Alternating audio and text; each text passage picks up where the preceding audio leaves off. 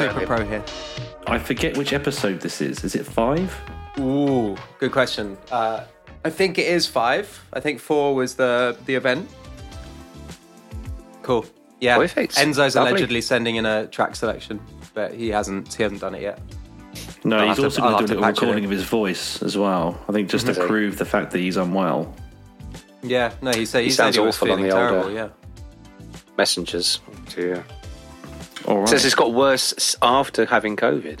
Yeah, he got some kind of um.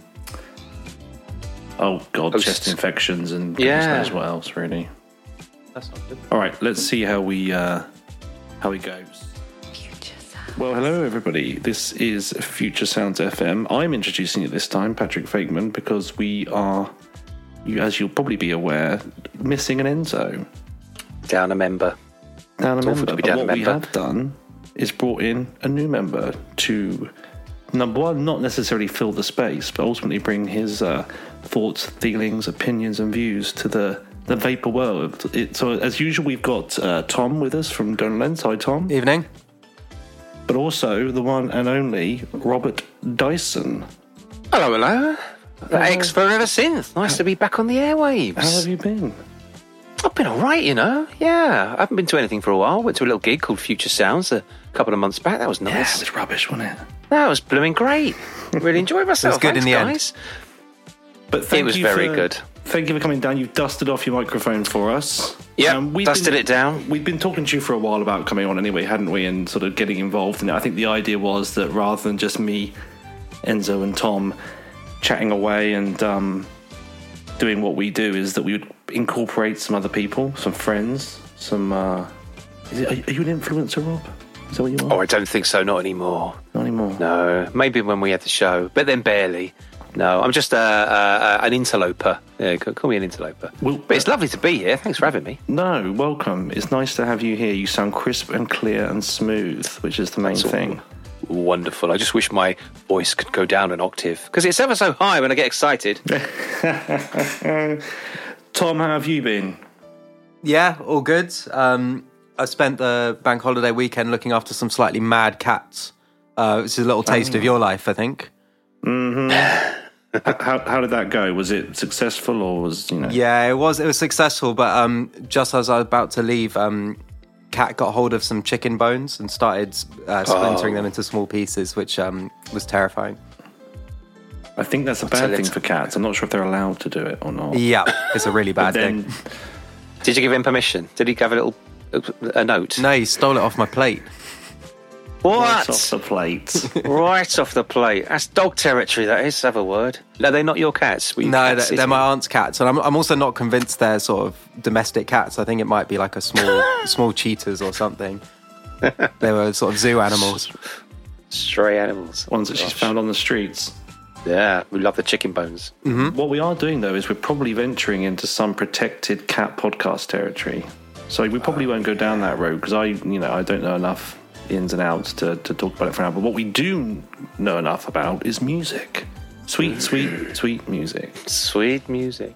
Um, I guess what uh, it's probably worth me mentioning a little bit about what we've been up to since the last since the last podcast. So last time we were in your um, beloved listener in your ears, we were talking a little bit about the Future Sounds event. It was a kind of a debrief, really. I think it was an opportunity just for everyone to have a bit of a bit of a breather, a thought about what had gone on. Half the things that we could remember, half the things that we couldn't remember. But um, anybody been up to anything interesting since then? I know Rob. Um, you mentioned you've not done anything music-wise since then. Anything else that's been on the table apart from just fam- work life stuff? Family, yeah, family life, work life balance. Really, it's a bit. Um, I'll say it's dull, but it's not. It's incredibly fun. And Tom, you've got all this ahead of you when you have uh, your your your newborn soon. But um, but yeah, man, nothing too exciting. But you guys have just been up to Bristol, haven't you? Or you have, mine. I went to Bristol. I was. I Mr. went Mr. there- Fakeman? Yeah, I, I, was, I saw um, Jay, as in Jay, who joined us last time from uh, Time Slave slash MPF. We went to Tales from the Crypt Two, which was more of a synthwave, dark synth event. Um, a bit of opportunity to blow off some steam with some, well, quite dark and heavy, loud Really? music. It went well. It went well. Ironically, and I know Jack would have no problem in saying this, but there was a couple of musical, uh, sorry, a couple of sound issues which just brought back deep, deep Or his memories. deep scars and memories from always our, um, be the way. But other than that, it, it was very good. It, was also nice to meet a few people that I hadn't met before. Um, Bristol's a nice place, been there once before. But yes, it was a good time had by all. And of course, um, touch upon it, of course, for those synthwavy people that are listening to this podcast, uh, for those that are in the London area, we have the midnight this week as well on Yes, Saturday. so I think I'm seeing you in the flesh again, Rob, aren't I, for that one? You are. I'm going to give you a big hug. Big hug. Uh, big sweaty hug. it's ironic because I bought the tickets for this ages ago, ages and ages ago, and then they put on this extra little cheeky little secret gig, not even a secret gig, but a cheeky little extra gig in Kingston, which is on my doorstep, um, my old stomping ground. Uh, but I wasn't going to go to both, and I can't make it anyway. No. But uh, I would have liked to have seen them in a 200 capacity venue in that intimate environment. But you know, I'll see you guys at for those in South London, it's Prism. So many people that have Prism. been, been sick or pulled in that club. I'm sure. My God. people that have. When I was young, oh, it's had several names over the years. I think to kind of uh, erase its uh, rotten, notorious history, so they just rename it every time. I think it might have been Volts when I was a, when I was a youngster, but certainly, yeah, I've fallen asleep in that club. I've been kicked out by bouncers in that club. I've had snogs in that club, all sorts. Fallen asleep on a on a horde of coats and been told to sling my hook. Um, yeah, it's a nice, it's a nice place. There was a stabbing there once. It's a shame that you can't go back. Surely. Oh, no, it's going to be forget. good. I would have slept through the midnight quite happily. Um, but no, looking forward to it, man. Yeah, should be good. Should be good fun. Um, so what we will do this time round, I'm, I'm- I'm just checking I don't sound too echoey. Uh, what we will do this time round is we have uh, Tom. You'd had a catch up. It's probably a little while ago now with OSC. Is that right? Yeah, a good couple of weeks ago. Oh, lovely Steve. Is when um, He's a nice so fellow. Steve and myself were both teachers, so um, uh, the Easter holidays was an opportune moment to um, have a good chat.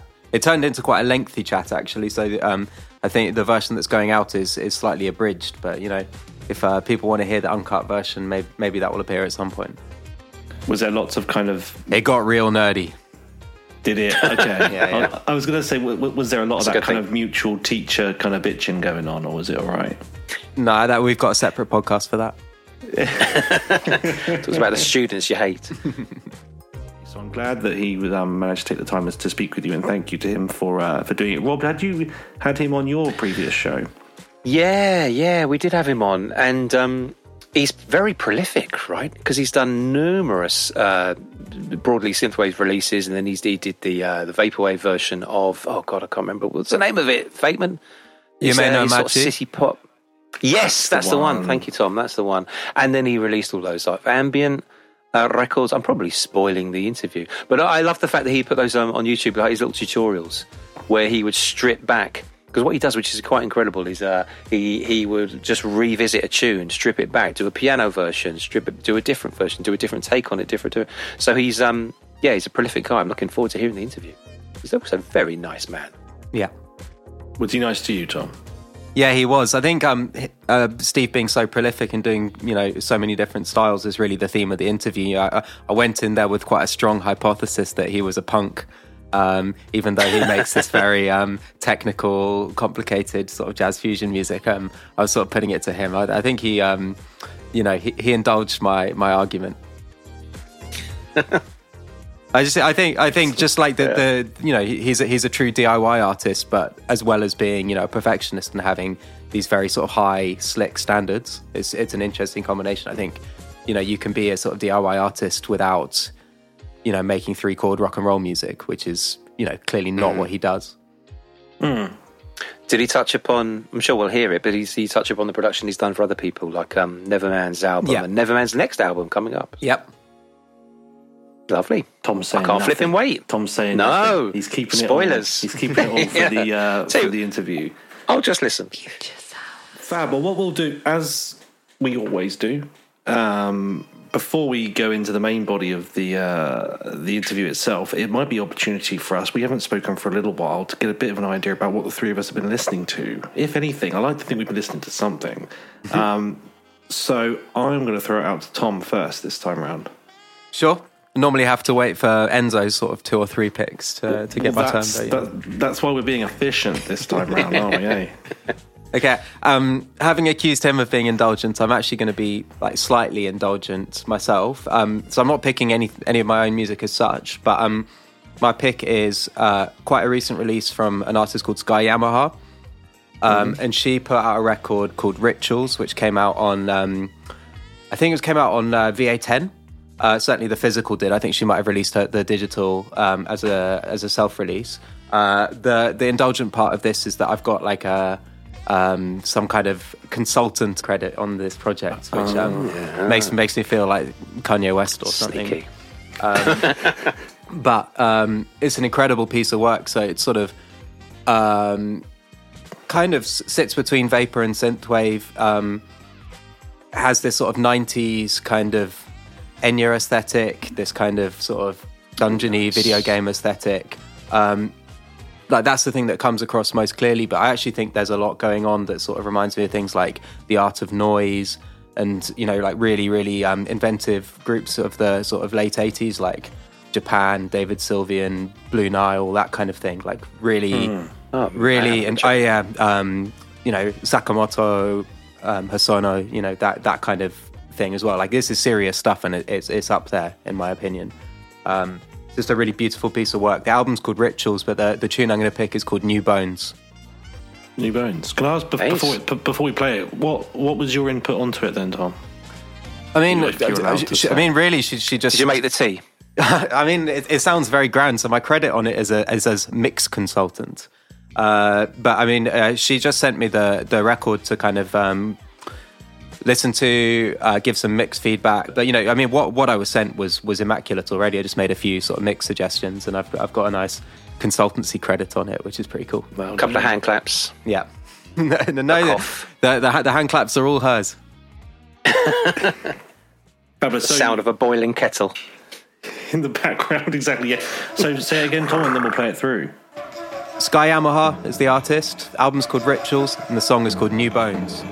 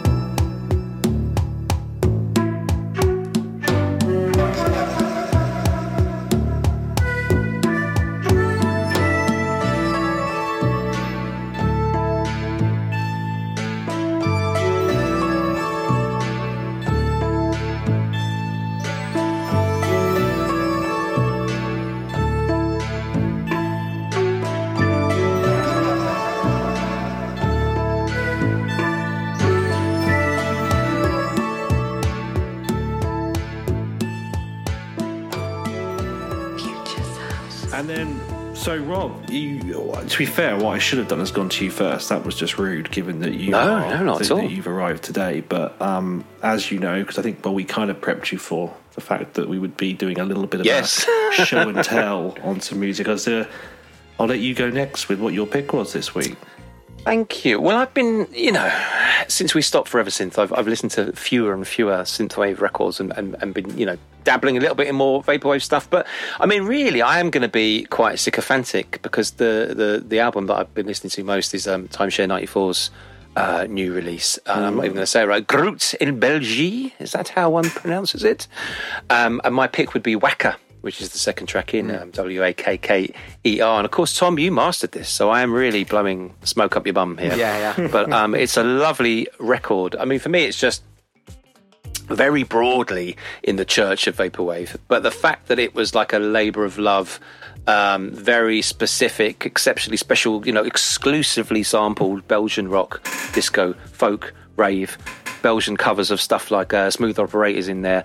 It's just a wild ride and something um, you know radically different. And, and as well as vaporwave, man, I can hear I can hear sort of Squarepusher and Boards of Canada in there and DJ Shaq. I can. It's a real genre bending vaporwave album. So that'd be my pick. It's very good that, that Enzo's not here, actually. Because would he just be like be yeah, he'd be he'd be just back, showing but- off? I am kissing his yeah behind. right. And Jay, and Jay. We will have to at some point. It's how we got here, isn't it? That's how we, how we get there. Drop the bass.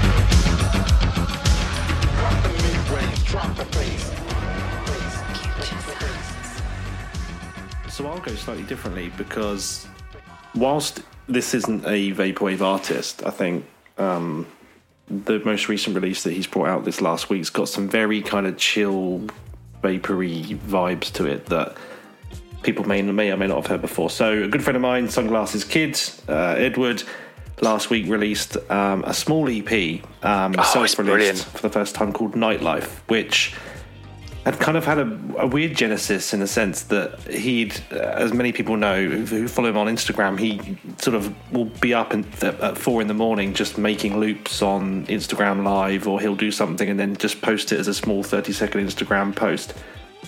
And I think he had enough um, tracks and enough positive feedback to kind of develop them um, play around with them a bit more, extend them out, and he's created an EP called Nightlife, which is just kind of real, almost some of it's lo-fi. It's got that kind of '90s neo noir kind of movie vibe to it, and so it's a whole uh, a whole EP of just quite slow. I would say at points vapory kind of tunes. So the one I was going to pick this week was "Brokedown Love" from the Nightlife EP from Sunglasses Kid.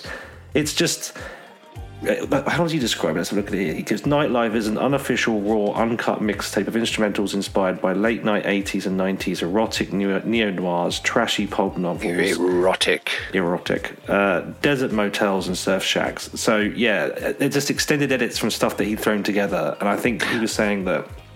Um, you know, ultimately he'd mixed these on a, on his headphones and just threw it out there. Um, self-release, no, no, no label. So I was quite impressed with it. It fits the kind of the vibe of this show, which of course we kind of go for some, for something different to the work than the the shows that myself and you, Rob, have done before. So I've picked "Brokedown Love" by Sunglasses Kid. Great, great stuff. You know what? I snapped this EP up for six pounds, the price of a London pint. Uh, it's really, really good. It's it's similar to what Duett did uh, with Outlines, which was just release a bunch of small Insta tracks and then extend them and, and, and turn them into a. But- And and I know I'm talking over the intro or whatever, or however we're going to edit this, but um, it didn't Strange Your Love. Wasn't that conceived in the same kind of way? Uh, For a kind of thing, Insta yeah. track that he dumped, and Ollie Wride was like, "I like that." Yeah, I Let's think turn that into a track. thrown together something, and then Ollie grabbed it, and it went from there. So it's um, Instagram. Well, I guess this is just the world that we live in, isn't it? There's the, Yeah. the individuals that will work on um, work on stuff at home, but at the same time, just creating loops and creating tracks for 30 second snippets, and they become these EPs and, and, and big tracks. So yeah, I, I- I just you know I, I liked it. I thought I thought it fit our uh, it fit our little podcast.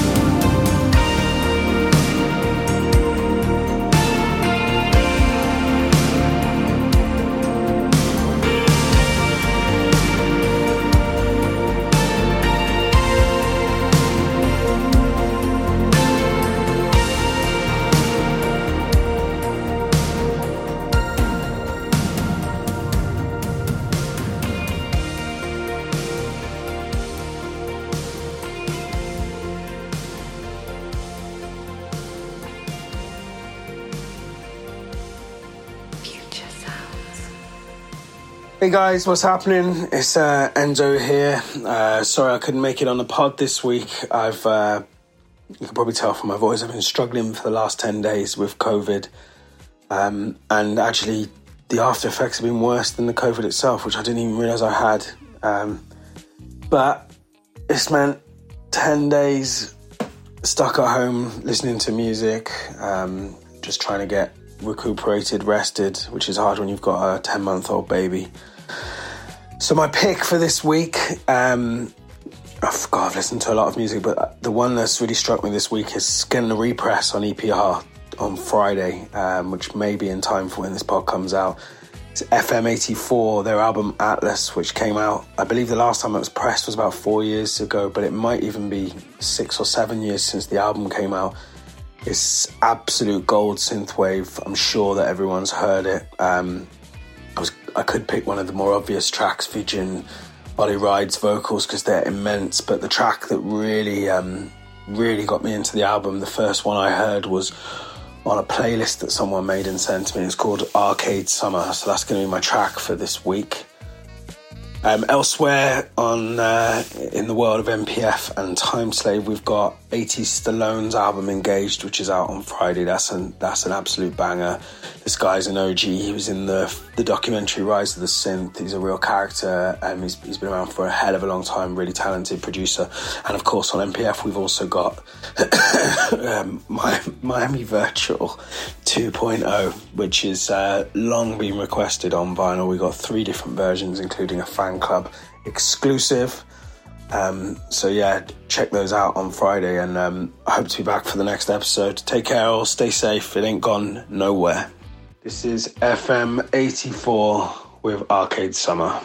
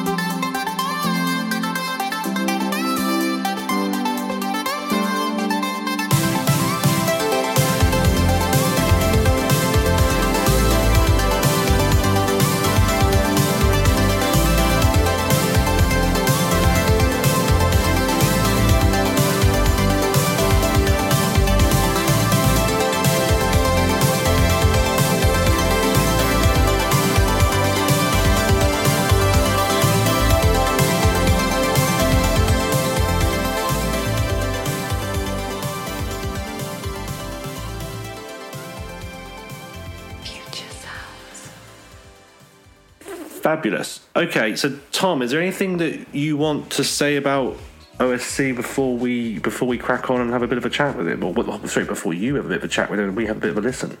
Yes, I caught up with Steve, Opus Science Collective, to discuss his background, his career, what's on the horizon, and uh, he's also been kind enough to record an artist mix for Club Flamingo, the MPF fan club. Let's go with that. He's a fascinating guy, super talented, super nice, and I think you're going to enjoy this. So, my interview with Steve, aka Opus Science Collective.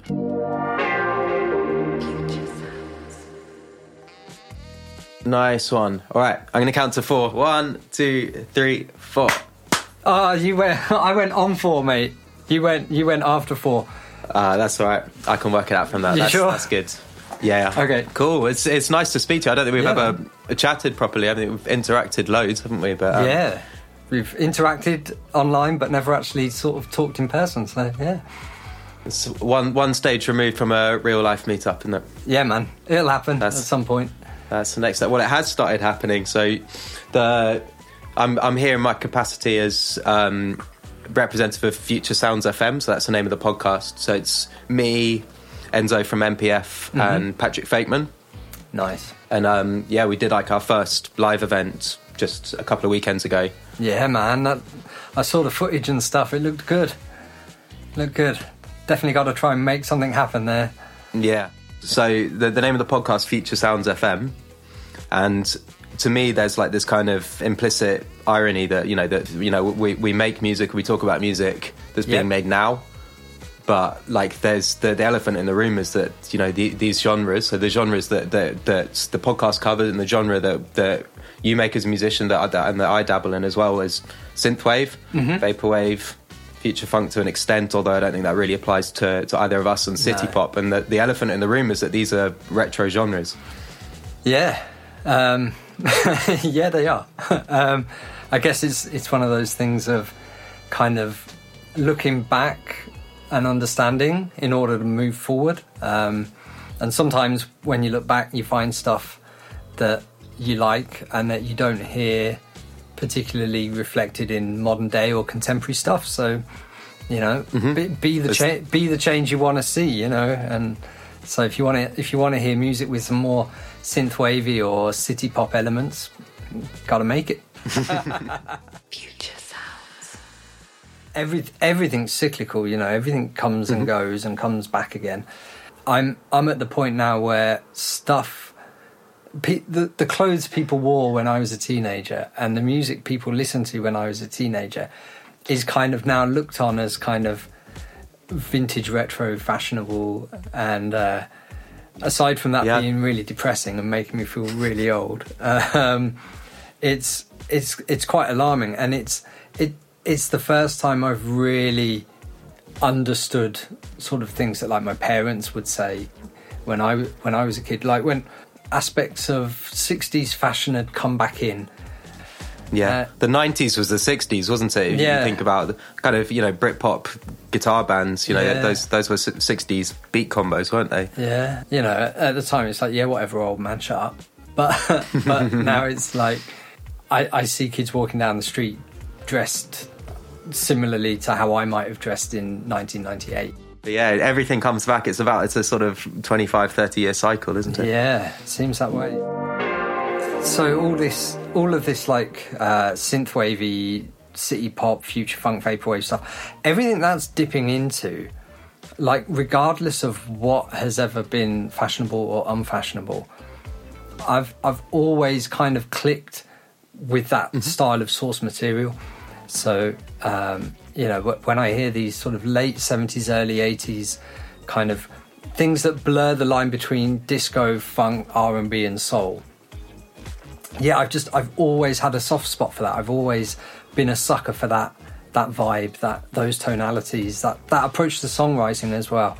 Um, which, whilst the tonal aesthetic comes back, I don't know that the the songwriting style has come back per se. Like when you just look at the complexities of arrangements and the the the the more dare I say, sophisticated approach to, to harmony. A perfect example where this is happening is Silk Sonic.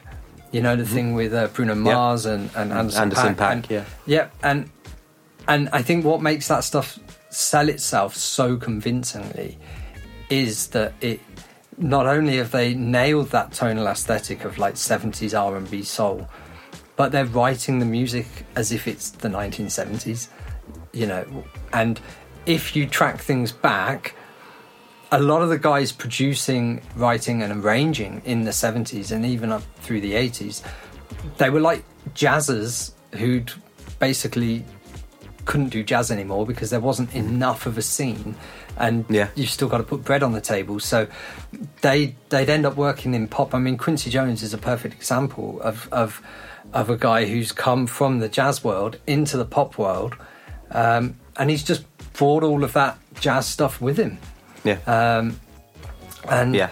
yeah, and that all just carries over, and uh, and that sort of filters out through all of what was going on. And you listen to anything from the late seventies and early eighties, and there's there's just an, an an air of like like a sprinkling of of of clever things everywhere, um, and I think you just vibe with that because it's hard to find and relate with uh, in the music that you're listening to in the 90s and 2000s.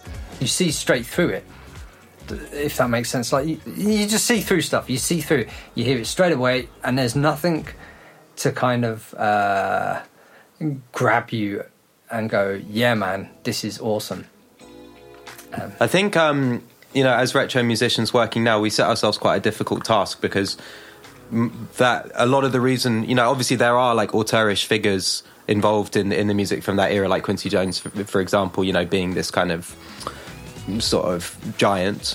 But but like really, like that music was put together by teams of specialists, and Yeah. we we have to be generalists in this era, and we kind of for budget reasons and you know, uh, technological reasons, we can and we do do everything's ourselves. You know, we, Yeah. I mean, you, you're a good example of this because you do, your, you know, your own video editing and graphic design and play all the parts. You know, Yeah. write the theme tune, sing the theme tune. You know, Yeah. but um, there's something really cool about that, and I think actually that that is is possibly what appeals to the audience. This Mm-hmm. this kind of uh, DIY thing. Um, but like, yeah, that, that, that is probably the reason why the retro music, you know, we and and people, you know, like us make now. The reason why it doesn't sound exactly like the music of the late seventies and the early nineteen eighties is, you know, because we we don't have, uh, you know, Steve Gadd or Jeff Porcaro on on speed dial. Exactly, yeah, and that's and that's the hard thing. Actually, that's that's the sticking point for me. Uh, a lot of the times, I I reach a point with ideas or projects where it's just like I just I I become very aware of my own limitations. Um, uh, on, like on an album I did last year, I was fortunate enough to draft in um, a few session players here and there. It's all online stuff, you know. It's like you send them the stems, Yeah. they lay down a, a guitar part or a saxophone part or whatever, and then send it back. And it just, I just find it elevates things, and it just, it makes it much more aligned with the kind of sounds I want to be making uh, to begin with. Even though, like, technically, it's not me making all of the sounds now, but you know, in terms of the vision of of what you want the end product to be like, um, you know, there's only so far that a one man band can take things. Um, you know, needing those extra individuals to to to sort of sprinkle some magic on things because stuff always happens or things that get done that wouldn't occur to you. So Yeah, there's there's no shame in that. Like if you think about Steely Dan or you know the kind of their, their solo projects and stuff, you know that that became a, a feature, not a bug, right? Like Mm. Walter Becker, like almost stopped playing guitar. He's like, well, you know, Larry, Larry Carlton's going to do a better job than me, you know, and we can get him in. Yeah. and I think like actually their their way of working isn't too different to our way of you know sending WeTransfers across the globe because you know they you know you you would lay down the the guide tracks and then you would get one one guitarist in to try a peg solo one day and then that didn't work you'd get another guy in the, next day to do overdubs you know it's it's not that different No, no, totally. And it's um it's great. Like sometimes I do sort of almost pinch myself and I think back to even like 10 or 15 years ago, it was so much harder, so much harder. Um, but now, like, it seems everyone and his brother's got the kind of the YouTube starter pack, that kind of 159 pound bundle of a Focusrite with the interface with a cheap condenser, and off you go. Yeah, there's that's a, a meme format now. It's like um, Yeah. it's like if you go back to a guy's house and you see a Scarlett interface and a you know whatever it is Rode NT1A. Yeah, and like, the girl leaves. Get out. you know, yeah. yeah, yeah, yeah. Future We're all kind of doing this as a side hustle. Like we both work in education because that's what pays the bills and puts food on the table. Um, and then the the music stuff is like a nice little top up on that income. Yeah, Um, but hustle, not hobby, right? Like that's that's the distinction. Like there's an element of professionalism to it, isn't Oh yeah, no, totally. Like, and this is something that this is something that like my uh, some friends and, and family don't get. Like, they they always sort of refer to it as uh, it's nice to have a hobby that pays, and it's like It's Yeah, more than that, isn't it? I'm like, yeah, I'm sure it is nice to have a, a hobby that pays, but this is kind of, you know, if I th- if I think of myself and who I identify as, which I know is a, a very first world luxury, but nevertheless, it's like th- it's OSC first, and it just so happens that I also do some teaching to pay the bills. Yeah. The the significant factor in like which uh, occupation you put first shouldn't be like what percentage of your income you know that forms. I think Yeah. it should be like how you define yourself. I had like a big flip when I used to identify. I'd say I'm a music teacher and I make a bit of electronic music on the side, Yeah. and then. You know, my, my friend who's a, a classical composer, I'll shout him out actually. He's called Alex Nikoparenko. He makes like Mm-hmm. contemporary classical music, nice piano music and stuff you know he's he's a he's a piano teacher he probably makes 90% of his living teaching piano but he would always say like very confidently i compose music and i also teach piano Yeah. and i think like that that's that flip like i think Yeah. it's really important and i think it, you, you take yourself more more seriously as an artist and you know you, you put more of yourself into it and actually you you stand more chance of uh, graduating from from hobby to hustle to you know an element of you know proper professionalism, semi professionalism, full professionalism, whatever. Yeah, You know, totally. it's a spectrum. I mean, whilst I don't buy into all the like life coachy stuff, like you do hear that whole thing about like manifest manifest your destiny or whatever. And yeah, the more you think of yourself in that regard, I mean, for the amount of time I spend on OSC versus the amount of time I spend teaching, OSC is earning more than that. Um, You're like you're out. You're overperforming. I'm o- yeah, thank you. I'm over. You're um. What are you doing? You're outscoring your XG. yeah, totally. That's good. Yeah. So so you know, and and and the trajectory, you know, when I can't because I'm I'm a bit like uh, nerdy and anal, so I keep track of all of this stuff on spreadsheets and whatnot. If I can keep that going, that maybe one day it, it can be the full time gig.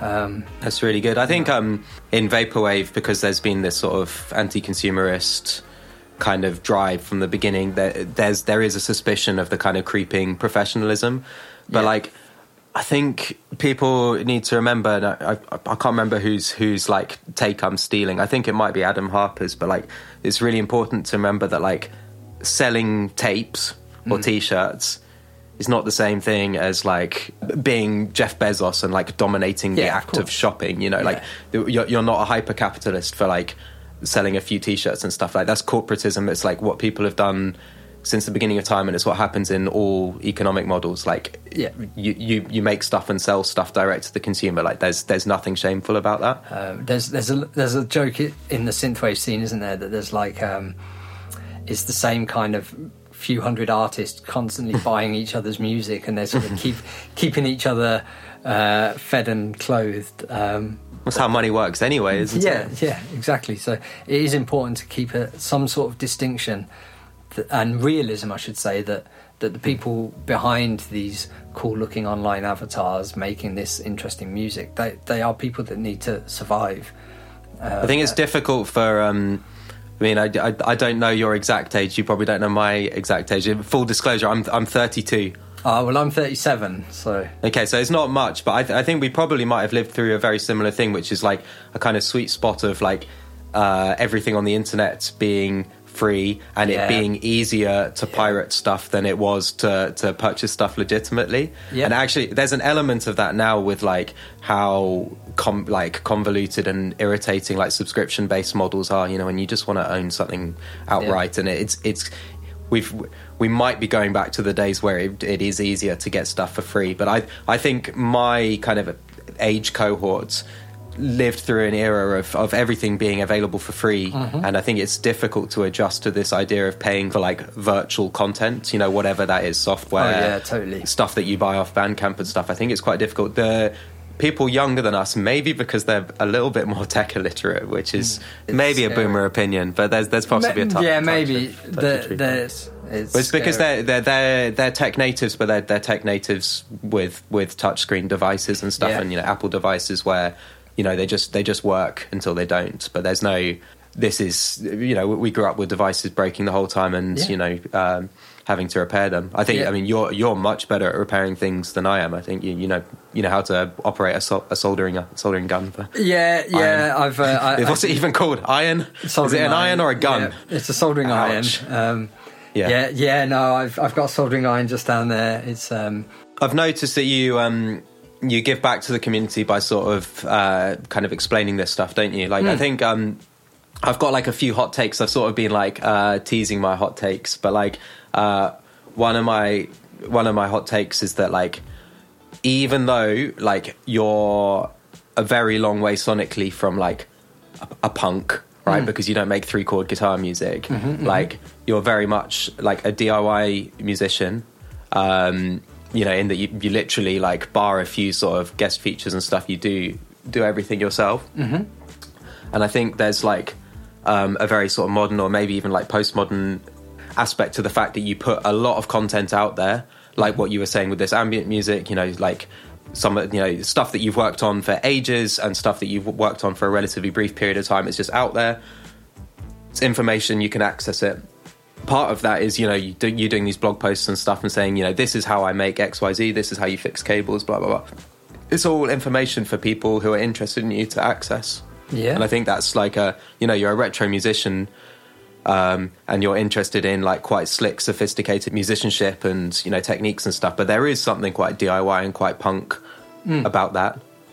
Yeah, I mean, I, I see what you're saying because, like, uh, part of it is uh, part of it is never having the not always having the money to uh, do it, but also just um, n- not subscribing to like trends of like, oh, you must have this software plugin or you must have that thing, and it's like, look, man, when you look at what's been achieved in the past with with by today's standards, crazy limitations it's like no we've, we've no excuse. You've got you've got something that in 1970 any musician would have would have murdered you for like the the even if you just even if you're using like a free DAW on a budget laptop or something like it it's a world of possibility. Um and and I think I've always been wired that way. And and even before like i remember when everyone was buying P- ps1s and n64s i was still quite happy like figuring out how to complete lots of obscure games on my super nintendo. Like um i i wasn't immediately wowed by the graphics which of course were impressive and wow the new formats and the different controllers but um firstly i couldn't afford one and secondly like I, I knew i still had a lot of untapped potential in what i had and literally eh, um, so over here on my left is my jupiter 50 which i've had since 20, uh, 2015 and uh, I, there's not i don't think there's an osc tune that doesn't have that on in some way shape or form um, I know it inside and out. I just, you know, it's like you've got to learn it and get everything you can out of these things. And coming up with good ideas in the first place, ideas that stick and land and have some conviction to them, you know. And and, and yeah, and I, I've always kind of just thought that I'd rather I'd rather have a, some weird and wonderful things that I have to fix every so often to keep going, like like my Yamaha DX21 up here, which, which you know. It, it adds a little bit of a distinction, a bit of spice that, that separates you from everyone else who's using the same half a dozen plugins. I like this um, picture that you're painting, right? Of like almost that your your tastes were formed at a relatively early age, and like not to say that your tastes haven't evolved, but like you you've retained things that you're interested in. You, you've kind of held them dear, like as kind of uh, sort of trends with shorter cycles have kind of been and gone. Like you, you've kind of um, not been kind of swayed by the winds of fashion. I, I, I like that picture. Like I was saying to you earlier that I, I think I, I've been going back through your discography and like it's it's remarkably consistent and there's like big kind of sonic signifiers that have remained. You know from you know was it what early earliest OSC releases are, are when 2015. Um, I mean, there's there's some junk from like 2013 and 2014, but that's really Okay. not that. That's that's just yeah, me. Just It's it's not junk though because see because I was I was go, I was going back to the you know the earliest stuff that's available on streaming and your Bandcamp and stuff and it's Mm. like your evolution as an artist has been you know it's it's um, audible and visible but Mm-hmm. it's like you haven't like tried to reinvent the wheel with with with every release and stuff like I think you, you've you kind of remained true throughout and I think it's actually really admirable. Cool. Thank you. Um, yeah, that's not a conscious thing. That's just I don't know, man. You just you just kind of you, you do what you know, um, and maybe it's a, a lack of imagination. You know, I always sort of fall back on certain certain sort of sonic palettes that that I like more than others, or certain approaches to core pro- chord progressions and whatnot. But yeah, yeah, it's just you, you, you sort of you know what you like, and I think also maybe coming at it, at the age I am, um, you know, I spent most of my twenties kind of like creatively floundering and or like stockpiling a load of baggage that it was like man i really need to stop thinking about making music and actually make music um, and so you know that all just comes flooding out really i guess. Um, and then yeah almost like a philosophical approach that i, I try to um, always kind of uh, put on my students and and also like in my blog and stuff is is that of like just never ever ever ever having your your ears like switched off. Always always be thinking and analyzing everything you listen to um, so for instance like i'm a massive chromeo fan I, I love a lot of what they do not just musically but i like their whole approach to their online image and and how they stay true to this particular type of aesthetic and they've managed to grow that into a thing and bring other people into it and start their own label doing music like that and all this stuff. Now, I discovered Chromeo off the back of a, a, a hair gel advert in like 2011 or something. Like, I just heard this synth hook. I was like, oi, that's like something from the late 70s or early 80s. What is that? You know, onto Google. What is the song on the Well advert or whatever it was? No And, Shazam. um, yeah, yeah, no Shazam, no. Um, and then there it was. I was like, I, you know, a couple of YouTube videos later, I was like, yep, I'm buying this album, which was Fancy Footwork, um, which is just wall to wall bangers. Every every single tune on that album is basically good enough to be a single. It's um, seriously cool, and that was a big motivator to like because I'm hearing I'm hearing everything that's going on. I'm recognizing drum machine tones. I'm I'm I'm instantly like, yeah, I know I can I can do those synth fills. That's exactly the kind of thing I like to do. It's like somewhere between 80s pop and something you'd hear in Sonic the Hedgehog and something you'd hear from late 70s funk. And oh man, yeah, that's all me.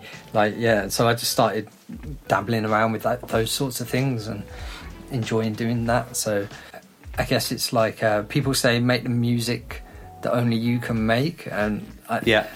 it's a it's a great saying. It has the runs the risk of sounding really pretentious. Even from as soon as I learned to play piano, I was trying to make up my own things uh, in my early teens. So, and I remember a few years ago watching an interview of Oscar Peterson, who's like my piano god, um, and uh, he was talking about Art Tatum, who really is the only pianist who was ever who could ever shred harder than Oscar Peterson, and. Uh, he said he learned he, he learned to play a couple of things like note for note the way the way Art Tatum did, and then he was like, "What's the point? If people want to hear Art Tatum, they will listen to Art Tatum." you're at a place now where you've got like a, a fairly like strong sense of, of self and like Hmm. almost like a I mean, stub- stubbornness sounds like a really bad choice of word, but like you know what you like, and it's like I'm going to do what I like, and you know, Yeah. if if people enjoy that, then great. Um, was OSC kind of your first project where that kind of sort of uh, fully reflected yourself?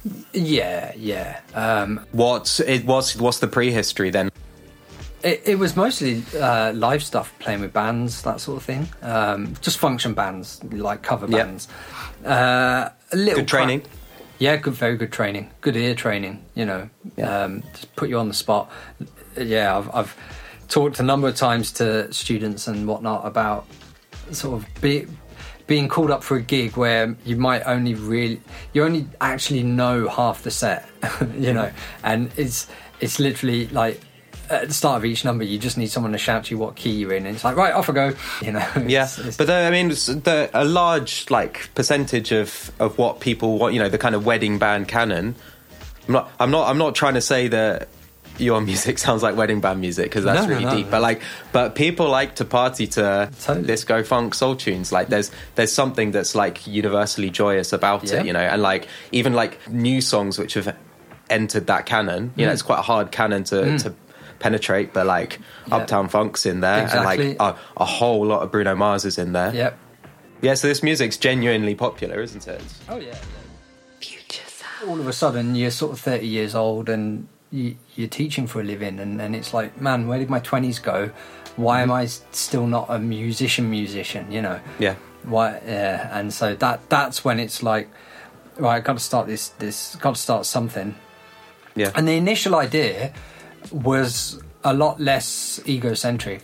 It was it was the whole reason it's called uh, the collective is that my plan was that it it would be a collective. I'd, I'd pull in people I knew.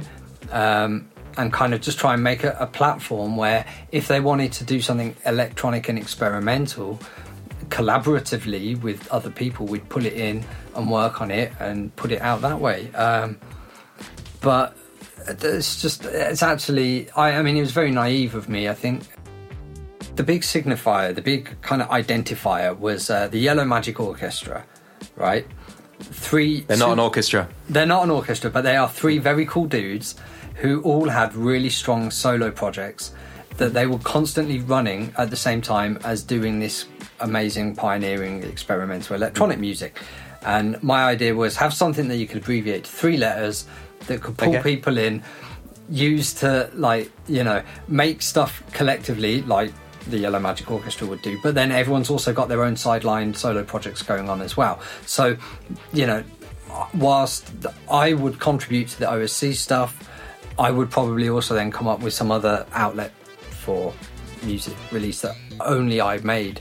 Um, but just to kind of fill a gap and test the waters, I put out some stuff that I alone had made under the banner of OSC. Um, and oh, during that time, uh, some people that were initially interested kind of flaked out, and I understand they had stuff going on. You know, uh, it was all it was all fine. Like it was just one of those things that it just it, it just kept going, and so I just kept sort of trickling things out under the OSC banner, and then after a while, it, it developed a tiny little following, like 100 or 200 odd people on Twitter, and it was m- mostly done off the back of uh, the video game music community. Because I was Okay. as I, almost as a way of just kind of experimenting, finding my feet a bit more. Because I haven't really done anything in terms of electronic music production since university, so you know, there's like a bit you know, there's a 10 year gap, give or take. And um, so I was sort of refinding myself um, in terms of electronic music. And uh, yeah, so a great way to do that I found was to download just a MIDI file of a tune from a video game that I knew and loved and pick it apart and just start rearranging it and Yeah. putting new sounds on new drums and all the rest um, and exploring what the synths that were just stock within Logic could really do.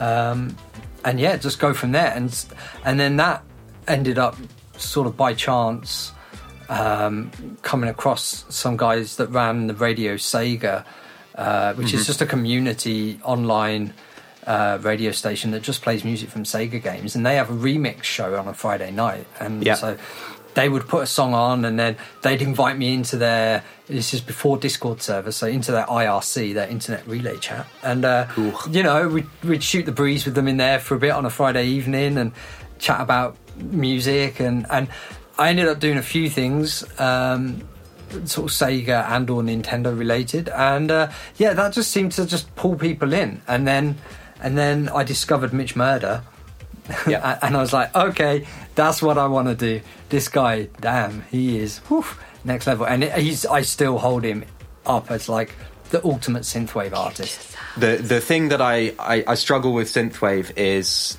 you know the, the, the, the stuff which it doesn't 80s music does boring. not sound like that. No. It, that, that that's like that's a, a like a French you know French 90s French Yeah. noughties thing. Like Yeah. nobody used sidechain in, in the 80s. Like nobody well, nobody used it to do that. And like I think the the closest. I mean some you know, whatever, like you know, like a dead or alive track or something, you know, like or you, you, this, you know, kind of pounding club tracks had an element of that. But I think it's like it was '80s movies, not '80s music, that that had those those those kind of sounds.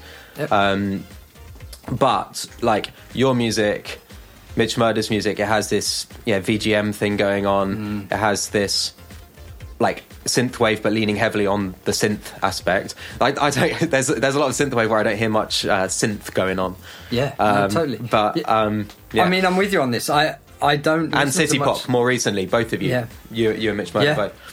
Uh, I, I finally beat him to the punch on that one as well. Like the number of times I've had an idea, um, and then whilst I'm working on that idea, he's released something that's just like it. I'm like, oh, oh he's done it so, again. so you, your man, your man Nomachi uh, predates his. yeah, yeah, yeah, yeah, yeah, yeah. Cool. You know, so I managed to, like a month after I released mine, he released his, and everyone went, "Oh, this is amazing!" I was like, Nice. "Yeah, but look, I, I, I finally beat him to the punch." or something. That's cool. There's, so, I there's had like so much- something in the water, right? You know when stuff like that happens, right? Yeah. Like, oh, mate, I've got all the time in the world for Mitch Murder. He is just brilliant. Mm-hmm. You know, he's one of those few producers where I listen to his work and I'm still like, how, how It gets me fired up. You just hear it and you're like. That's bonkers, but it's absolute genius. You know, in the same vein that, like, when you listen to something like "Songs in the Key of Life" by Stevie Wonder, and there's there's so much interesting moments in every song all the time, and it still blows my mind because I listen to it countless times, and every time I'm like, what, what on earth possessed him to do that? And yet it's so mm-hmm. perfect. That's just, just Mm-hmm. Yeah. staggeringly brilliant. I love that. Um, you know, it's like there's there's kind of ballads and stuff, and then there's like a jazz fusion, like absolute shred fest in Yeah. Contusion or whatever. You know, like Yeah. that those can sit on the the same double record. I love that sort of Yeah. late seventies kind of spirit of excess. Yeah, it's just amazing. But yeah, so yes, I'm, anyway, going back to synthwave, I'm fully with you on that. Mm, I don't listen to much. I listen to Mitch. Um, yeah.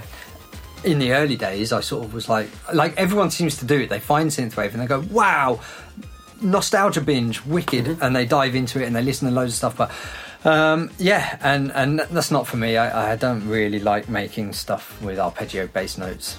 Um, I was sort of going back through your, your early catalogue and you know half expecting to hear that, and like it, it, it basically never never happens, right? No, Like, there's a couple of moments on my.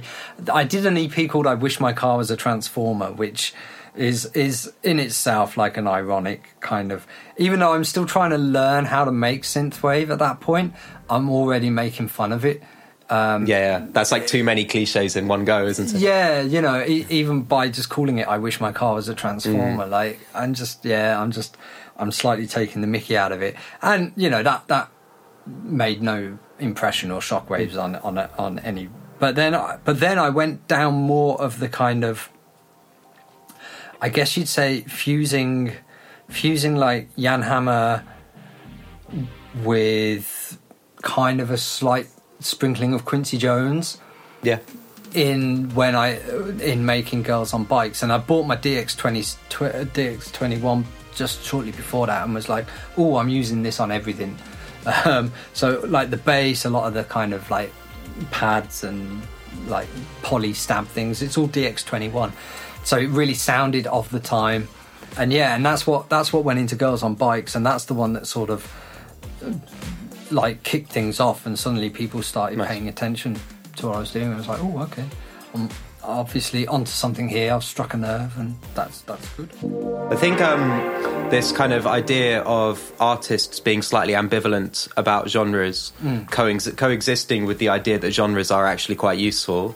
I think I think that's like a kind of nice cognitive dissonance Yeah. to to maintain because like I think about you know my like uh, sort of master master I was gonna say master chef I'm I'm not that good at cooking. My mastermind kind of uh, area of expertise is probably like uh, 20th century minimalism. So like Steve Okay. Reich Philip Yeah, Glass whatever that kind of thing. And like these guys are all like oh no I'm not a minimalist. I, I hate that tag and it's like well that that term has really served you well because it, it's just Yeah. like a very useful way to identify yourself. And I think artists love having like a little kind of genre tag to help them sell you know Yeah. tickets get bums on seats sell Yeah. records and stuff and then they can be very sort of you know you can be like a, a lovey about it and push against it and i think like in in in your case like having you know being associated with synthwave Mm. without being a synthwave artist is like brilliant having your cake and eating it and like the parallels with like my own um, like vaporwave projects you know particularly donor lens which which i do with with jay we're not vaporwave artists in, in in so many ways, but you know it's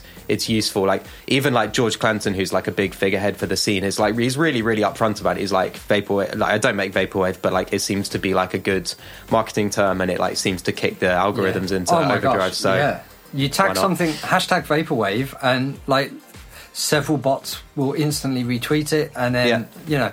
you know, um, and yeah, yeah, and useful. it- Genres are useful. Yeah, completely. I mean, like, if I'm being entirely honest, like the whole reasoning behind doing the the vaporwave version of Yume no Machi was I wanted to make an album that sounded like the reference material that vaporwave artists were sampling, because as as enjoyable as hearing everything slowed down with reverb is, it's like I can't escape that. I just want to listen to the source material, um, and I wanted to make something like that, so I did. And then while I was made early on in the in the production process, um, I just out of curiosity, I stuck the vary speed on Logic and notched it down like ten or twenty percent, and was like, "This this is vaporwave. This sounds like vaporwave completely. I've got to I've got to do this like proper. Like I'm going to make the whole album, and then I'm going to make entirely vaporwave. Um, a because it's an interesting thing to do, um, but B it will probably help me pull in new audiences, Yeah. and I don't see that as a bad thing to do. No. If if me pouring my heart into something creative and making something fun means someone else wants to pay me for that, then that's brilliant. Isn't that like a, a wonderful way Yeah. to, to, to earn a, a modest income? And yeah, Yeah. so that was the reasoning behind um, making the vaporwave version of Yume Yeah. Namachi. Yeah, Um, that's not cynical. I, I don't think that's cynical, and I don't think you have to pretend like, oh, you know, my absolute favorite music is is vaporwave music. Like in in order to kind of participate in that scene, like Yeah. that you can have like varying levels of engagement, and it's not.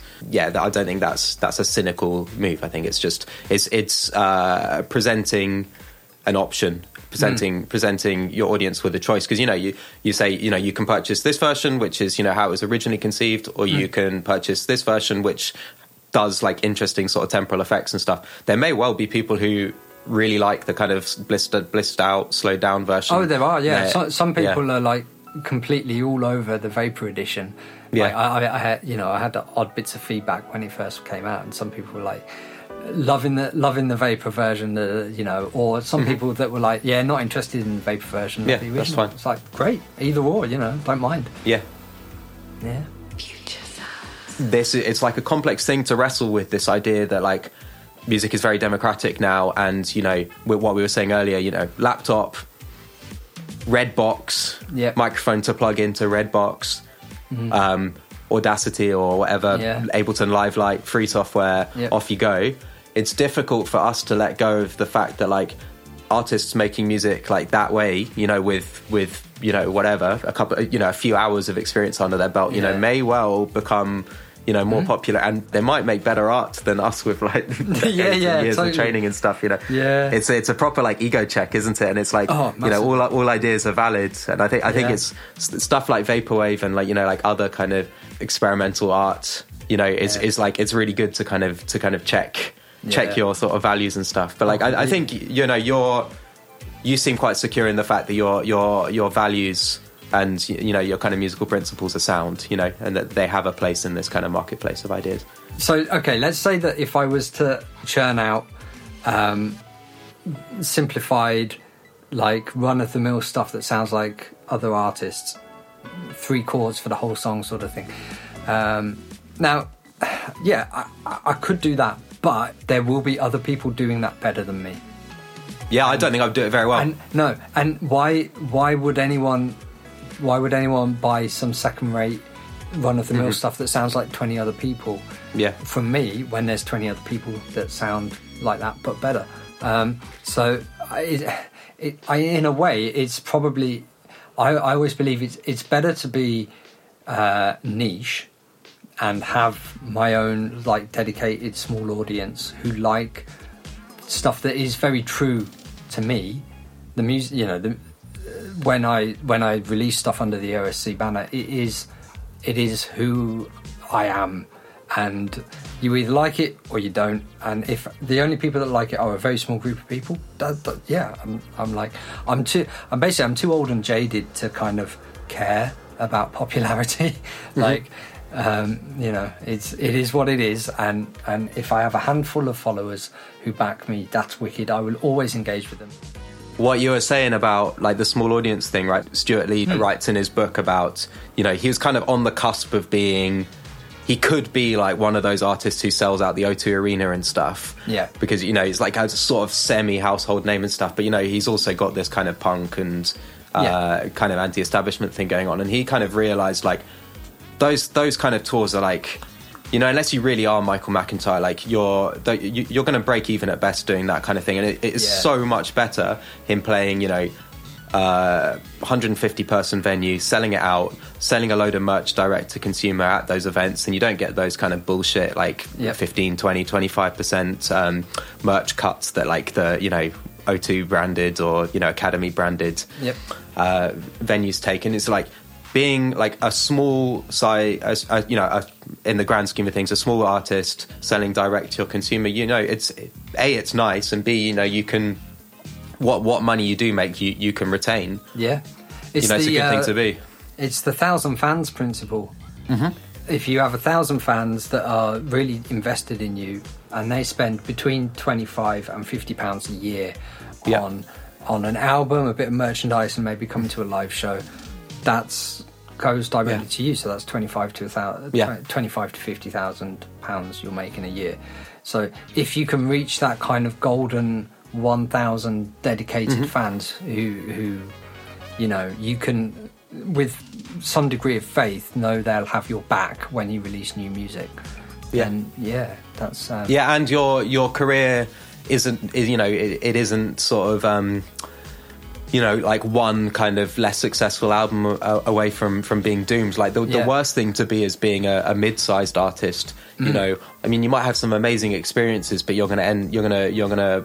Uh, be chucked out at the end of the ride, you know, broke and Yeah. old and, and jaded. But like, I'd much rather be an internet-based musician Mm. Yeah. selling direct to my fans, or I'd rather be um, I don't know, Ed Sheeran. Being Ed Sheeran Right, might yeah. be okay as well. yeah yeah my, yeah no having lived in brighton through the late 2010s Mm-hmm. um, yeah i i did know a lot of people who were just starting to live the life you just described of having been in or having been involved with acts that were on the cusp of going big or you know were sort of like you say pottering around that mid tier and Mm. they thought wicked that's our life sorted and then all of a sudden it's like like you say the, the roller coaster ends and off they go Yeah, and, and you get spat like- out. Yep, uh, out the pipe. and and you know they're they're, they're working as baristas or or Mm-hmm. stacking shelves or something. Yeah, it's But yeah, it's, it's it's it is a good time to be a DIY artist. You know, I mean, Mm. we've got more com- competition than ever.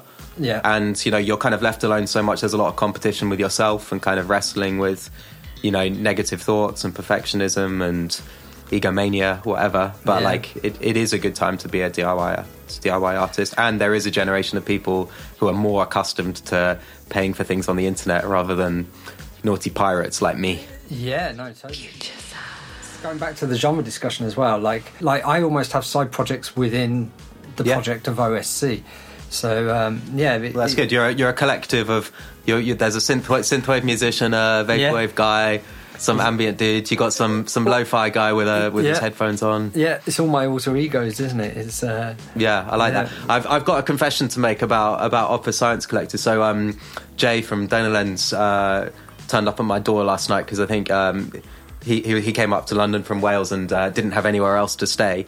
And um, anyway, me and him were chatting about this, and my wife was sort of half listening in, and um, she uh, sort of kind of combined a few sentences into one and thought that your project was called uh, Steve's Science Project. Mate, that's brilliant. That, that's my next album title. I love it. Uh, and just get get like a really dork. Like I, I get get myself dressed up to look like a dorky sort of fourteen year old kid or something with nerdy, Lab coat. Yeah, lab coat, nerdy glasses. Yeah. There's that brilliant um, uh, Thomas Dolby blinded me with science. Do you know yeah, that? yeah, yeah, yeah, yeah. Oof. Um, what was I going to say? Oh, there's like some really iconic like um, learn to mix video, and like that's the kind of reference track for the whole thing. Yeah, yeah, yeah. I don't know if you know the one uh, I'm talking about with all the, the little bubbles. I, I think yeah, I've yeah. got it down David here Gibson, The. Art of Mixing. It's got all, all his little multicolored bubbles. It is. It's like peak vaporwave art, isn't it? Oh, it's it's so beautiful. iconic. Yeah, yeah. I've got But yeah, they they illustrate everything with that, don't they? And it's like, oh, you know, here's what it would sound like if the synth brass was like this. Yeah, yeah, yeah, yeah, yeah, yeah. Totally. It's uh, yeah. I mean, he, he's doing a bit though, isn't he? Because it's it's like really funny the presentation, right? it's Oh, not. yeah, yeah. He knows this is Naffy. Is really Yeah. playing up to it. Yeah. It, it looks it's- like a sort of um, you know whatever local local TV channel or um, like some kind of youth pastor like making like a cool video. Yeah, but that is that is how I that is how I still to this day visualize Mm-hmm. the, the music I make. I do think of things as like blobs of Yeah. shapes of color that move in and out. Do you know what? I. I, I hear that in your music because, like, um, so you know, in a previous episode, I chatted to Carl from Runners Club, Mm. and um, he is like quite similar to you, I think, in that he's got like a very analytical mind, but he like his analysis. You know, he, he has some similar interests to you, but like he will like apply this kind of rigorous analysis to like the music he likes, which is like unironically the Backstreet Boys, Yeah. like unironically, Yeah. and he will, will like dissect modern pop music as well, which he has like a conflicted relationship with. But he's like, so much modern pop music is like straight down the line, like mm. no kind of panning and stuff. Mm.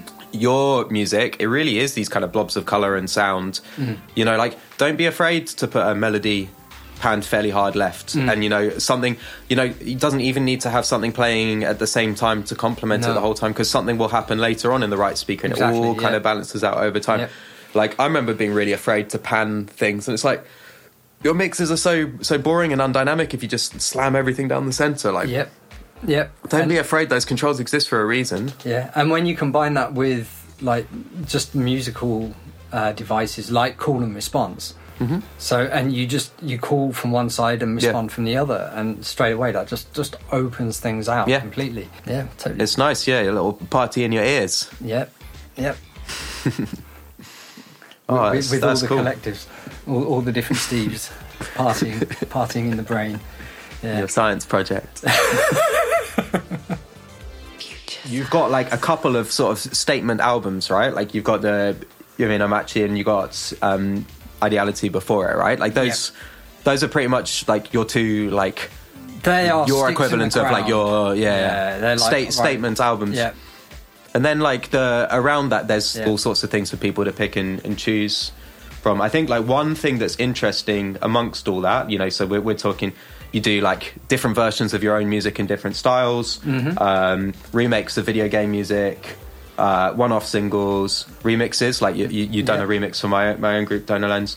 Um, blah blah blah. I think one of the really interesting things, which I, I can't think of many other people who do this, is concept EP, like Mm. not a concept album, but like that's that's the thing. So you got you know, um, girls on bikes, boys on boards. That's the right way around, right? Right, yeah, right, yeah, yeah. right gender, right vehicle. yep. Um, and um, an upcoming one, which you know maybe we we can or we cannot talk about concept EP about a, a sport. Yeah. So I mentioned earlier about like going off on musical whims, and basically I went really far away from the style of music that that I was making with girls on bikes and boys on boards.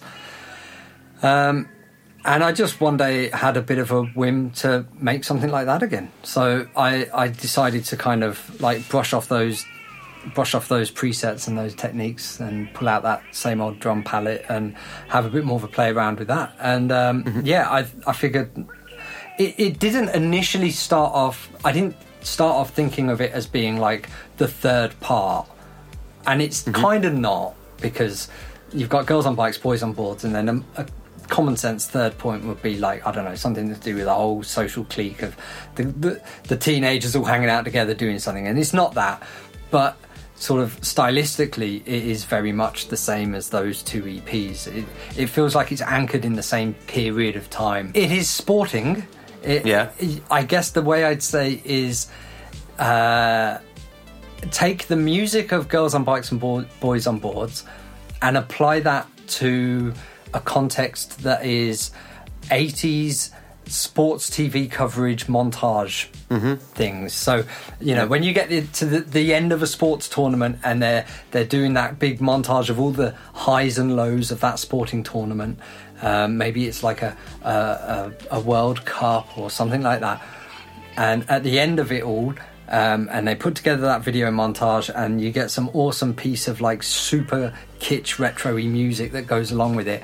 Um, i've basically churned out uh, 20 minutes of that sort of stuff. Um, and then uh, i've managed to get on board a bunch of wonderful people including your good self uh, to do remixes. So like the a side will be effectively like the third of my releases that is in the spirit of Girls on Bikes, Boys on Boards. And then the B side will be some very cool and interesting remixes made by some probably quite familiar names if you're into synthwave. So yeah. Some some more kind of left field shouts though as well, right? yeah, And yeah, yeah. basically covering the full umbrella of of genres covered by this Future Sounds podcast. Yeah, yeah. But yeah, so I've got this EP coming out. Um, I think it's slated for June. Um, but, but I think we're still waiting on the, the vinyl to come back yet. So that's and vinyl pressing at right now globally is a nightmare. So Yeah, that, you I think things are speeding up ever so slightly, but um, Adele's kind of uh, finished Yes. clogging up the pipes, and now um, Red Hot Chili Peppers have done like every possible variant of their their most Ah, recent album. Great, dear oh dear. So yeah, that's um, that's yeah, we're slightly at the mercy of of, of the pressing industry, but And the Red Hot yeah. Chili Peppers. Yeah, but it's um yeah, it's a 20 minute EP. It's it's it's high energy. It's probably it's probably the stuff I'm most recognized for. Um if my Spotify plays or anything to go by. So it's it, it is that kind of plucky kind of slightly cheeky, jovial, self-aware, kitsch, funky in places, but always with that kind of like some nice harmonic, groovy stuff going on as well in places. I think, at least, anyway. Um, That's cool.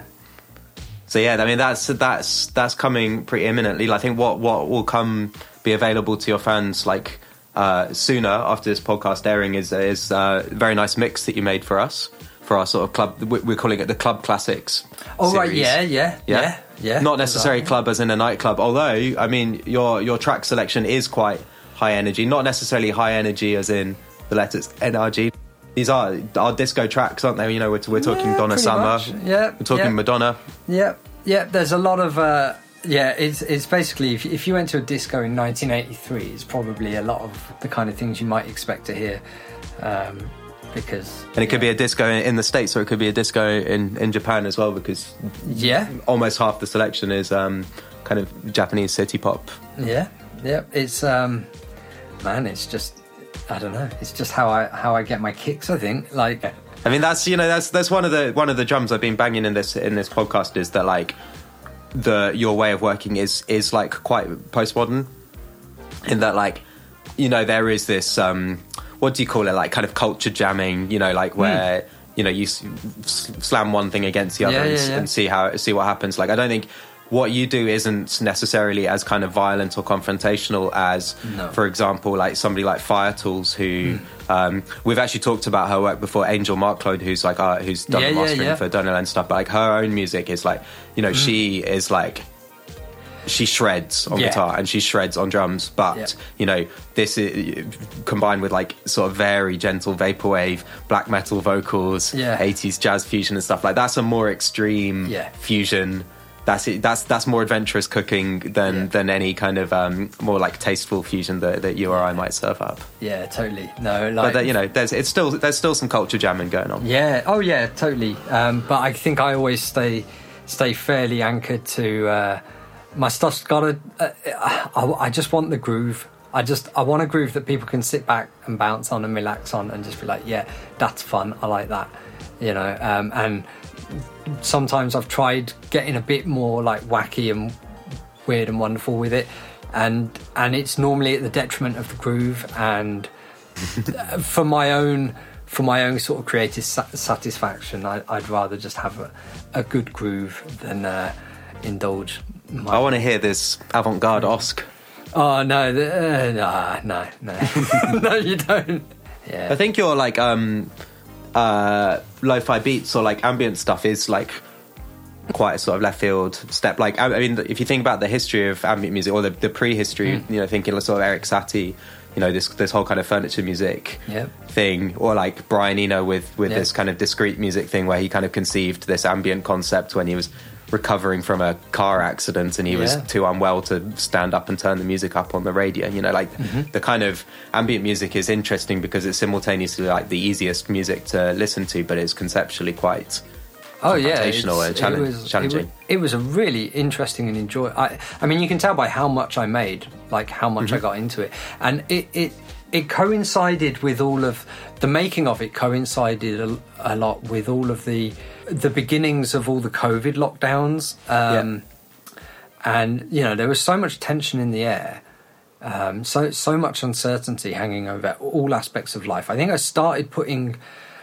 I, I'd, I'd done one album I, I'd done the one adventure time themed ambient album called ambient time and then that was proving such a hit on youtube i felt like i ought to follow it up with something and the time was right because there was so much like uh, tension in the air um, everywhere. You know, uh, everyone was so like pessimistic and stressed out yeah.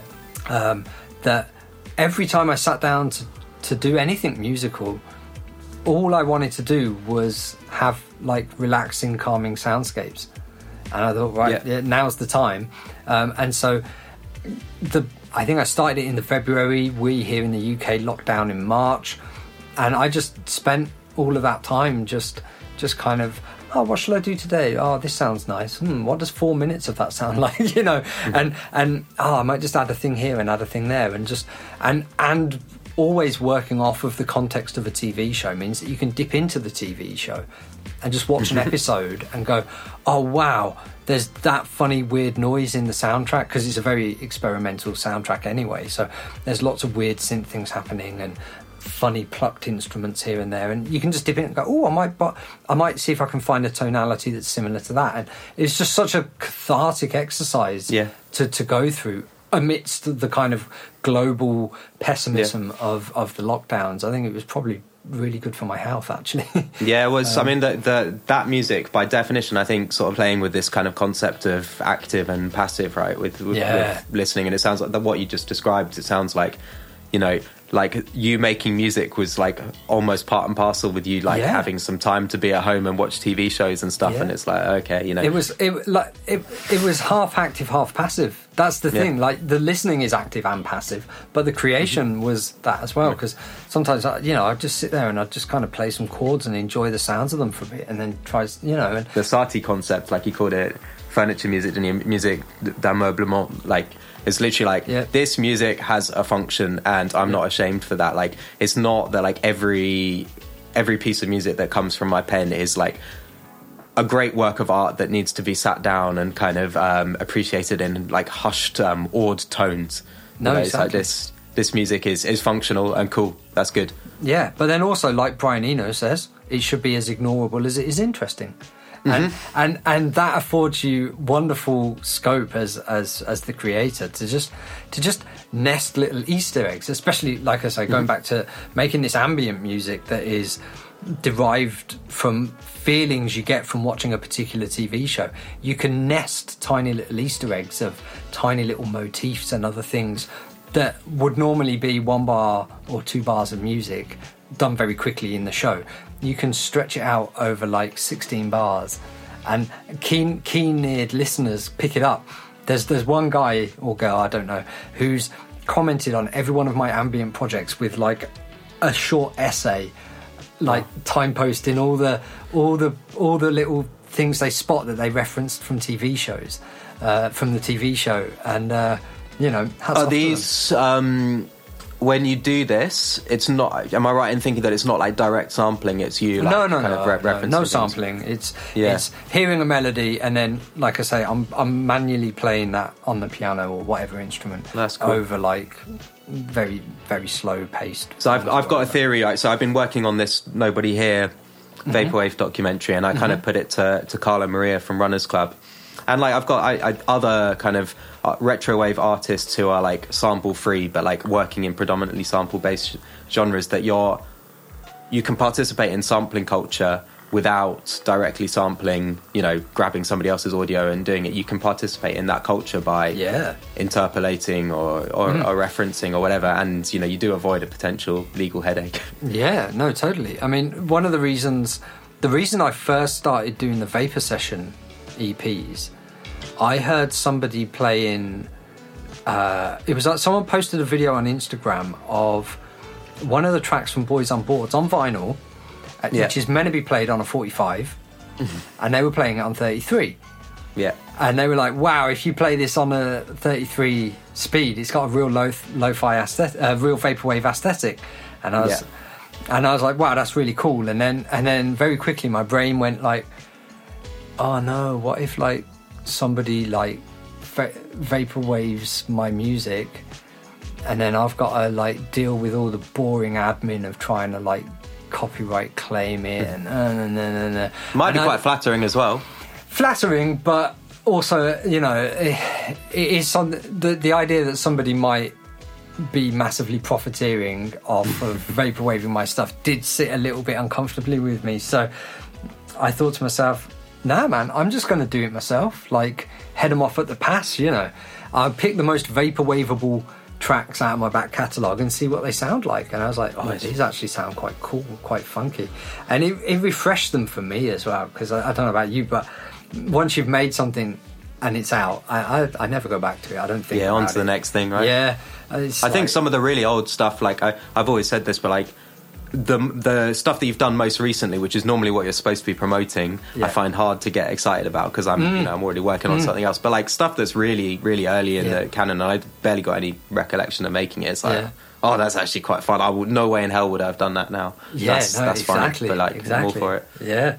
But I, I uh, do think, I mean, to my ears, your your your discography is is is very consistent, and like there there don't seem to be like major misstep, missteps to be embarrassed about. Like I wouldn't I wouldn't be embarrassed Okay. about anything in my in my catalog if I was you.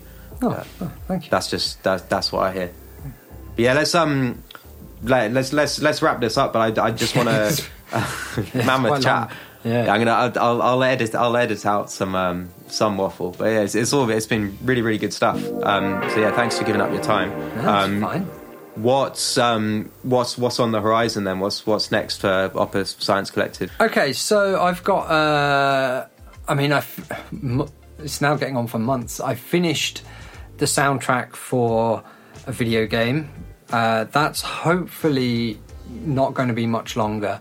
Yeah, that hopefully won't be long. Same guy that made Crawlco Block Knockers.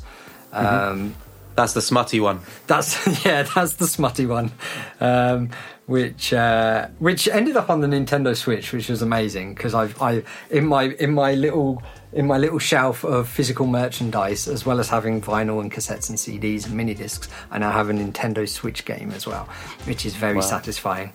Um, Family friendly company, Nintendo. you'd be They're amazed. smart.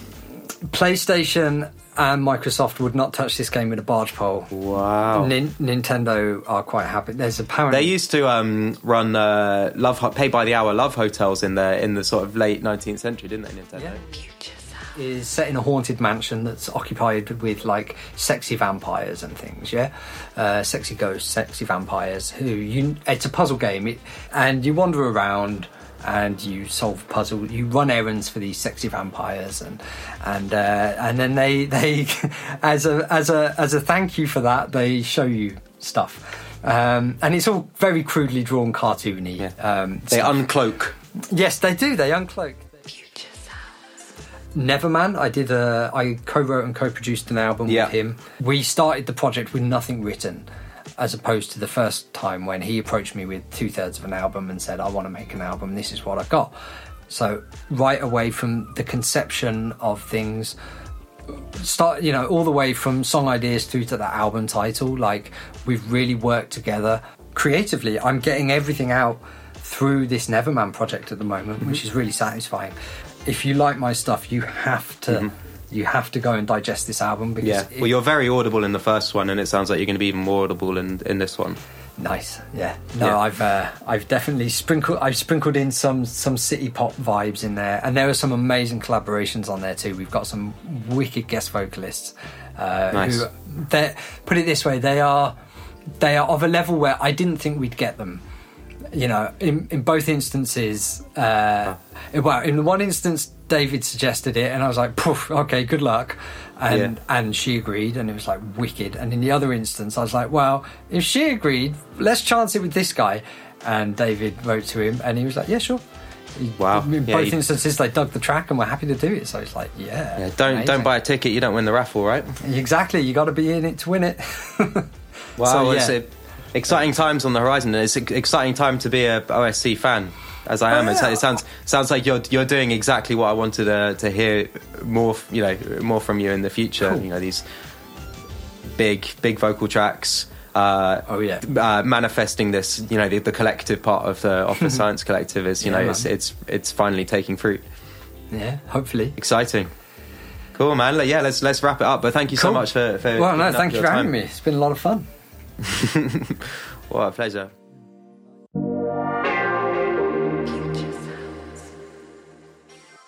And ultimately, that is everything from us this time round. Um, Oh, short and sweet. It has been short and sweet, hasn't it? It has like been- me. What we'll do though, Rob, I think next time we'll just drag you into the next one anyway, because I think it's always useful to have an extra extra You voice, darlings. An extra That'd be brain. a pleasure. Yeah, it's been good And, having you. um, we c- absolutely, absolutely. So, is there anything that you gentlemen would like to discuss or advertise or um, bring forward before we close today's today's chat? Uh, like quick donor plug. Um, uh, Jay and I put out a new single on Friday, which is called Desire Path. Um, Oh, see, I was going to say that, but I thought that'd be too sycophantic. yeah, no, you don't go, don't want to go full sycophant. Um, yeah, it's cool. It's um, uh, so you know, it, in between albums, you know, we've just been putting out like a steady stream of of singles where we're trying different things out. Well, you know, whilst we're not in album mode. Uh, this one's a bit of a family affair because um, Jay's Mrs. Kira uh, did the artwork, and my partner Flick um, uh, helps out on the vocals. So it's, it's mainly me singing, uh, but there's you know dozens and dozens of layers of sort of kind of slightly whispery vocals, which um, me and my partner did. So it's like a Nice. uh, either a sickening or sexy song, depending on uh, you know, depending on your opinion. But yeah, it's cool, and um, it's just like we made. It's probably like the closest thing Donor Lens has done to like what people imagine we do, which is to write completely original music and then vaporize it. Which you know we haven't actually done a huge amount of. I think people got like certainly when we when we got started, people were quite fixated on us being like a sample free act, which was never really true. But this this is like a fully original song that we then slowed down and kind of blissed out a bit. And then um, on the B side, there's a there's a version called Desire Slush, which is sort of ten minutes of of extremely woozy, um, kind of um, ecstatic pop music. See, I, I, I'll I'll be honest. I, I preferred the slush version. N- Yeah, not, me not too. To say that the other one wasn't there, but that's just it's just my vibe. I, I think it's re- and like you say, it's nine ten minutes. It's just constant. You know. Yeah, Lovely. and it, it kind of disintegrates into sort of hiss. I heard Bliss, so- bliss, blissful we, hiss. we got some feedback from somebody saying that they wanted it to be five minutes longer and for the tune to come back in, which I quite like. So we might have to make an extended version of this extended version. Remix. But it's a bit like, and I know I'm sort of slightly deviating here, but it's a bit like the Runners Club 95 remix that you did for I was about to say that. as Yeah. well. Because that, you know, that's really long. Yeah. It's, it's you know, you, you kind of, you're invested in it, or it's just on while you're working, and before you Yeah. know it, you've fallen, Oh, you, you've cool. kind of fallen into a bit of a, um, what would the word be? Oh, that's my cat trying to get in. Um, you're in a. You've been um, burgled. I know it does sound like that. Apologies. You're in a trance. That's the word I want Yeah. to use. Trance. Yeah. Oh, cool. I'm, I'm glad stuff. you like both of those long versions. I think with the, the Runners Club one, we were, you know, having to be the the other remix, you know, where, where the other remixer is Luxury Elite, you know, um, uh, we, Yeah. we were s- slightly On a par. perhaps. On a par. Uh, perhaps. We do, we do two very different things, and she's got an amazing career. You know, we're just getting started. Precisely. A runners club largely uh, non-sampling as well, or sample themselves. Yeah, they're they're do they entirely self-sampling, so they're they're, they're much Yeah. better behaved than we are. I think you know we we started out with the intention of you know basically doing doing what they do, which is a very disciplined, entirely legal approach, and then um we've just Mm. got like uh, no attention span. And um, we lack fo- we lack focus, which I think is what some people like about our music. But um, yeah, Fewer we're- we're- lawsuits. We're, we're not especially disciplined. But that's why uh, Era Area was so great. it is an ill-disciplined record, all over the place. But Well, how do Bandcamp you- loved it. How do you know when to stop with tracks like that? In terms of them being nine minutes, ten minutes, Yeah. D- does there come a point where you think, like, actually, you know, I've, I've kind of, I could have made two cups of tea at this point. I could have, you know, we, or, or is it very much just kind of like, um, audibly, audibly, you've done what you wanted it to do. I think um, this is turning into an interview with Thom. I'm, I'm It enjoying it. bit yeah, that's right. we'll touch upon it. like I've always, um, it's something I used to do loads in the past, and something that I've been doing more of again, which is is getting back into DJing and playing like really long edits and sort of disco remixes and stuff with really long intros and really long outros. I, I really like, you know, uh, where, uh, tunes where there's sort of a, a three or four minute pop song at the heart of it, but then you got these, you know, extended intros, you've got a breakdown, you've got an extended outro. I always thought it was funny when a, a track is sort of 10, 11, 12 minutes and then it fades out. That's always, that's always kind of, um, yeah, tickled me. Uh, so yeah, we, we've we've done basically that a couple of times. I think just on those two tunes. I don't I don't think we're going to make a, a total habit of all our songs being ten minutes long, but um, it's nice to do occasionally. Future. Fabulous. Um, gentlemen, thank you for your time. Stepping into Enzo's shoes is always a difficult thing, but uh, you know, Mm-hmm. we, we did what we could while he was, but then at the same time, we were more efficient. I think so. Not- And he's he's probably only got small shoes anyway. How big's are his feet? What is he? Seven, eight? Yeah, and if they are, they're probably sliders. You seen those sliders that people wear? Oh Those, yeah. those fluffy ones. I think he's got a bit of that going I'm on. afraid he's got a pair of them, isn't he? So we will wish him all the best. He is a very unwell, Yes. sick man. I We- think he we wears talk about um, man- plimsolls.